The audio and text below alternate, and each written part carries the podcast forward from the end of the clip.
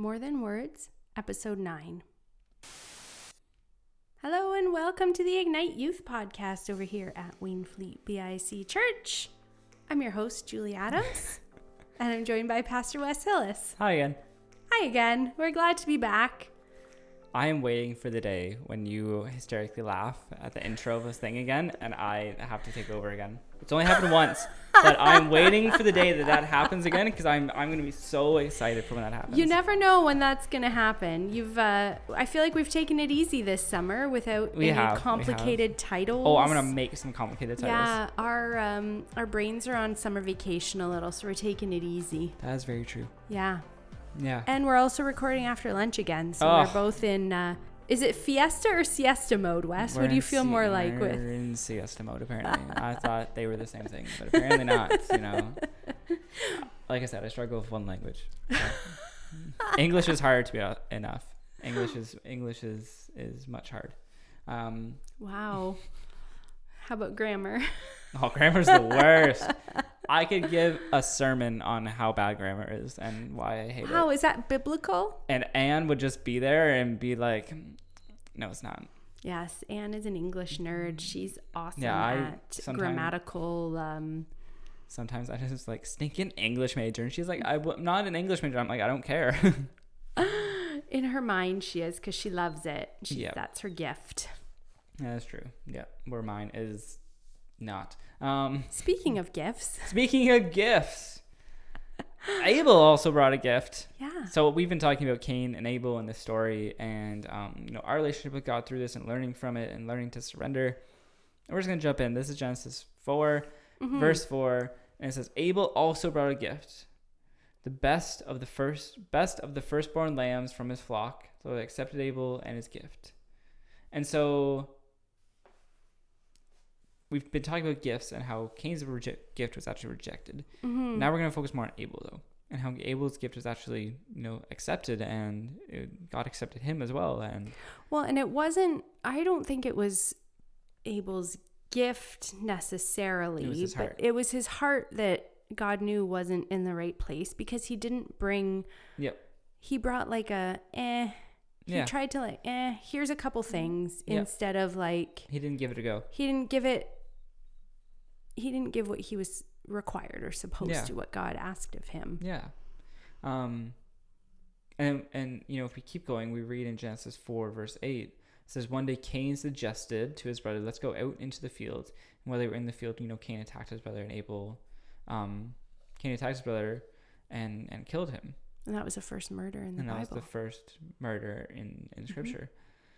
Um but I want to jump us to Hebrews 11 verse 4 before we really dive in. hmm It says, It was by faith that Abel brought a more acceptable offering to God than Cain did.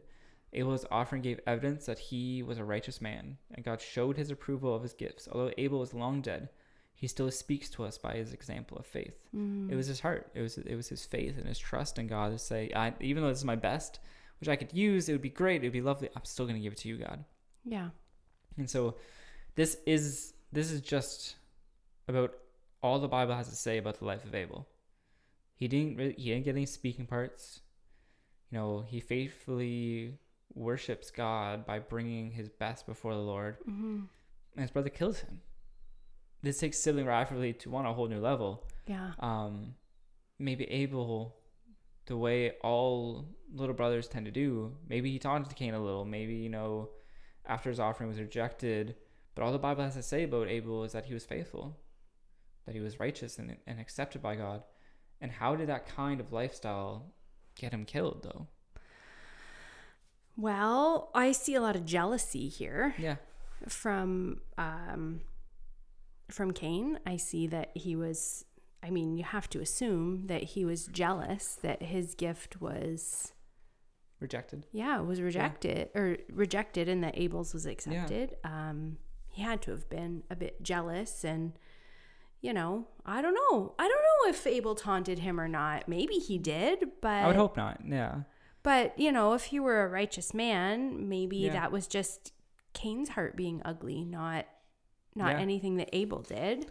And you know, I think that as humans, and you've messed up and I've messed up, Yeah. and sometimes you see people that make a righteous choice and or a better choice than you've made in a circumstance and you almost like want to roll your eyes and be like oh yeah you're so perfect and Yeah, i'm absolutely. like you know you kind of get that feeling sometimes because we're human and we do Yeah. The truth is, a lifestyle of obedience to God tends to actually get a lot of people in trouble. it does. You know, you can look through, if you read through the Gospels, you see that Jesus lived this life of perfect obedience with days filled with loving, healing, and teaching people, and all in the name of his Heavenly Father. And that led to a brutal beating and crucifixion. All of his disciples, excluding Judas and John, were martyred in his name mm-hmm. you know, according to tradition, they tried to boil John alive, and when that didn't work, they exiled him to the island of Patmos. Mm-hmm. Paul was beaten, imprisoned, stoned, shipwrecked, snake bitten, and most of these were done on multiple occasions. These troubles were a constant in Paul's life after accepting a call to follow Jesus. You know, because the life of Jesus was so radically different than the world that you know he lived in, anyone who would not choose, anyone who would choose to follow in his footsteps should expect the same reaction from the world today. And Mm. Jesus said it like this: John fifteen eighteen. If the world hates you, remember that it hated me first Ooh. it, it's discouraging to hear, but at the same time, well, it's devastating. You know, if this was all there, if if this was all there was, Mhm. this life was all we had to look forward to, then then following Christ would not be worth it. And Paul put it this way: and if our hope in Christ is only for this life, we are more to be pitied than anyone in the world Ooh. because of how he, he was kind of pointing at how Christians were treated, how we are treated. If if this was only for this world, we Mhm. are to be the most pitied there is. Because wh- why would we bother Why would we bother? Why why go through all this torture and trauma and pain and suffering? well it's not always torture and trauma and But but look to- at look at Paul's life though. yeah He Well, his went, was for sure He went through it. yeah And you know, Paul, better than anyone, knew that giving his life to Christ amounted to nothing in this earthly life. mm-hmm. It was it was the one he got, but he knew that there was more in store because of this faith. He was able to say with complete confidence. And dying is even better in Philippians 1:21. mm By just glancing through the stories of the Bible, it becomes evident, dating all the way back to Abel, that walking the road of obedience is not an easy one. The brutal truth is that a call to follow Christ is a call to die to self. Um, You're not making it sound terribly no, appealing, I'm not. Wes. I'm not making it sound terribly appealing. But in I'm our teasing. in our world today, though, like let's let's just zoom in the region of Niagara. We Sure. we live in Niagara. Well, honestly, we have it pretty easy. yeah.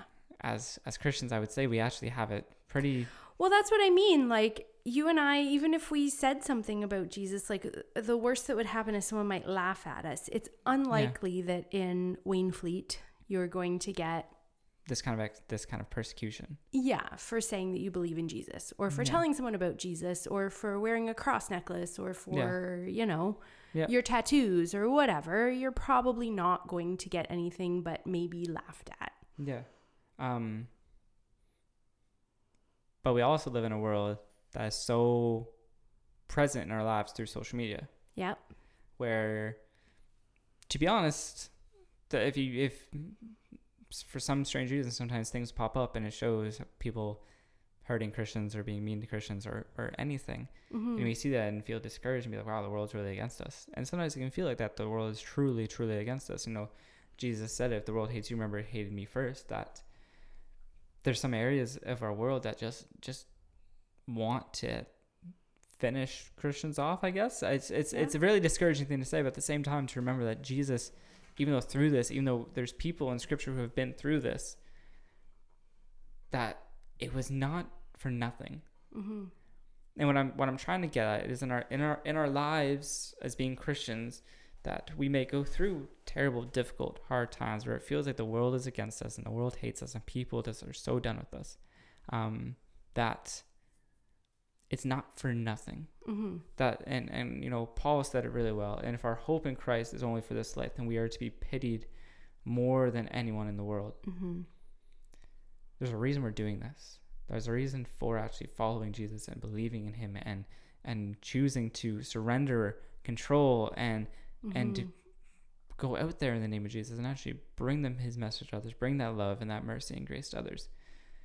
Um, I had a, I had a Bible professor, Bible college professor, and he said he he was pastoring for like 50 years. He's super old, and he he wouldn't care if I said that. Okay. He he said to us in our in one of our first Old Testament classes, he said, "You will you will go through more as pastors in the next 10 to 20 years than I have in my last 50." Hmm.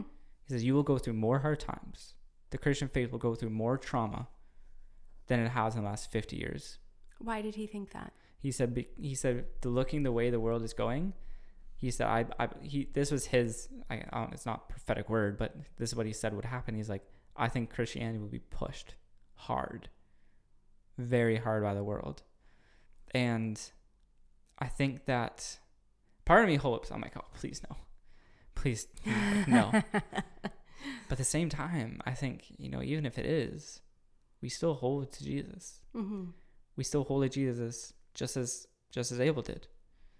That we still bring our best work. We still bring things to God and be like, God, no, I'm I'm I'm sticking with you. Mm-hmm. Even when things get tough. And even when the world says that, you know, Well, the the very worldly message, right, is like stay true to your heart and you know, you've only got yourself to count on and you know, you do you, you got to do what's right for Yeah. you and very self-focused and Yeah. not very um God focused. Yeah. So, and I think that's our challenge more than you know, being um more than being persecuted the way they were here. oh, it's much different. Yeah, yeah. That's our challenge is that we say, well, no, actually, your heart's a liar and your feelings aren't truths. And just because you feel something doesn't make it true. God's word is true. Yeah. And that's our challenge is to, see i think that i think that fits luke 9 Mm. perfectly verse 23 says um, then he said to the crowd if any of you want to be my follower you must turn away from yourself you must turn from your selfish ways take up your cross daily and follow me which is very counter to anything we have today yeah. Oh, absolutely. Because right now, with all, you know, uh, while I should be able to say and wear what I want and doesn't like that's Yeah. my choice, me, me, me. That's oh it's quite, so me me me culture yeah. where this says the opposite though it says you must turn from your selfish ways Yeah. that it's not all about it's not about me it's about christ Yeah. that it it i can do so many things in my life but at the end of the day it's it's all christ there was um there was a soccer player. I think i've shared the story. He won a really big championship and he wore a Mm. headband and it said 100% jesus. Oh, nice. that's yeah, what no, it wore. it's a, it's a, it was really big. It said 100% jesus. Every single tv station edited it out blurred the words. No way. they You're blurred the words on the headband. Huh. they said we're not showing that. Interesting. and he came out afterwards and he, and they interviewed him. And and he kept pointing to the headband he's like no it's it's what this is. So people kept wondering on social media and everything well, what's on the headband? What's on the headband? He took a picture and posted it. And people were like what the heck? Why'd you blur that out? And Yeah. they were saying he he he just went off and he was like i like me being here at this position in my life he came from brazil. Like in the not great parts of brazil like he grew up in the slums Mm-hmm. made his way into being a professional soccer player. And he says, My family, everything I have, you know, my son, the things we've been through, all of it, it is all because of God. Like it is all for the glory of God. That I could not have been here or done any of this if it was not for Jesus. And he just kept going on about it. And people were like, Wow, this is really impactful. Yeah. But what he did was, because what he could have done in that moment, I did this. Like I got myself here. This is like this is Yep. a result of my work my and my blood, ethic. sweat, and tears. Yeah. But he didn't. And Wow. he said, no, this is 100% Jesus. Yeah. And I find that so encouraging to say, because it, it lives out what Luke 9 says is that if any of you want to be my follower, you must turn away from your selfish ways. That even when great things happen and the world tells us, oh, you did that, it was all you, how great. And it's like, no, it's Jesus. this Yeah. is Jesus.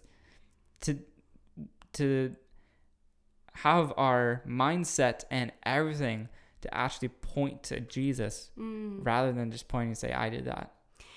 It's interesting because I think um, I read a book a while ago. If uh, if you know me, I love to read. She loves to and read. I do love to read, and it was uh, Beth Moore's memoir. Which okay, you can feel either way about her, but that's fine.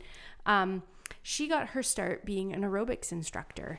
Um, she was she grew up in the Baptist community, and it was like super frowned upon. She was there would have been no way she could have been a pastor or even like any kind of a speaker at that point. And she kind of worked her way up to be a women's Yeah. ministry leader. Anyway, she got her start in aerobics, and what she said was like, "Okay, well, I'm gonna do aerobics for Jesus. Whatever I do, it's gonna be to the glory of God." And that's that was sort of her message. That was one of my takeaways from the book. And just like you said, like not that it doesn't matter what you do, but whatever you do, do it for the glory of God. Do it for the glory of God, yeah. So I yeah, Which I is like so counter. story. It's so counter to everything we have in our world. Like we don't have that today. Where Mm-mm. people are like, no, it's this is all for. I wondered if, because the thing is, I realized that the older I got, there are so many people who are celebrities, athletes, everything, who actually follow Jesus quite closely. Like, I think uh, like Chris Pratt's a big one. Chris Mm, Chris yes. Pratt vocalizes his his love for God. Like he went up, won Oscar, won an Emmy, like I don't know what it was, an Oscar or something. Award. But he talked about. Jesus Yeah. in his award presentation, and people did not know what to do. But the thing is, he talked about it so well and said, "This is all because Mhm. of God. Like I can't do any of this. I'm thankful for my family, every in my career because of God." Mhm. And so, I wonder if if we did this, Mhm. if we rather said, "I'm not gonna conform to this world, but I'm gonna I'm gonna keep giving the glory to God every single time, every single instance." Mhm. it doesn't matter even even when things get a bit rough i'm still going to praise god there's uh, the song praise you in the storm Mm. Yep. it says you know god i will praise you in the storm i will lift up my hands even you know when the waves get high even when the storm is brutal i'm still going to praise you because i think as christians we know even though yes we go through dark times the brighter times are there's so much more Mhm. there's so much more love and compassion and care in them that put you through those hard times where where it gets you through them um matthew 10 um says this look i am sending you out as sheep among wolves so be as shrewd as snakes and as Mm. harmless as doves it says all the nations will hate you because you are my followers but everyone who endures to the end will be saved what that's saying is to truly commit yourself to Jesus, to be asso- to associate yourself to Him. You can expect that some people will look at you and think of you differently. People will think that you know they may treat you badly. Maybe they won't, especially in our world today. I think we have more confidence in that. And maybe you won't be treated Everyone, as badly. it's, it's we live in a very tolerant society. Mhm. Yep. But it, what it says is you must endure to press on. You know, like Paul, he went through so much, yet he still pressed on. Mm-hmm. This relationship we have with Jesus is one that um, is for to be pushed through to keep going Mm-hmm. even when life does get difficult even when sometimes it feels like the world is against us to still keep moving forward to still keep walking with God because that relationship we have with him is so so important because it actually supports us it sustains us it mm-hmm. it gets us through it. I remember my life before coming to Jesus, and I didn't understand the world. I didn't know it. I, I didn't. I I couldn't fully con like figure it out. Yeah. But that relationship with Jesus was one that actually allowed me to see to see clearly that wait no, there's something deeper here. There's something more. The world felt like a fog. Jesus actually seemed clear. Hmm. Oh, that's interesting. That's a good analogy. I love that, Pastor Wes. Thank you. Um, thank you for a great another great podcast. And if you'd like to get in touch with Pastor Wes, if you maybe some of this has sparked something in you and you want to chat with him, you can reach Wes at at Wes. Oh my. Oh jeez. Wes at WainfleetBIC.com Yep. and my email address. oh man, you're gonna have to do the closing from now on. Oh, too. really? Yeah, go for it. All right, Julie's address is julie at wainfleetbsc.com. We are so happy that you're able to join us. And if you, you know, you just have any questions, just reach out to us. We'd love to be able to talk with you. Um, but other than that, have a great day.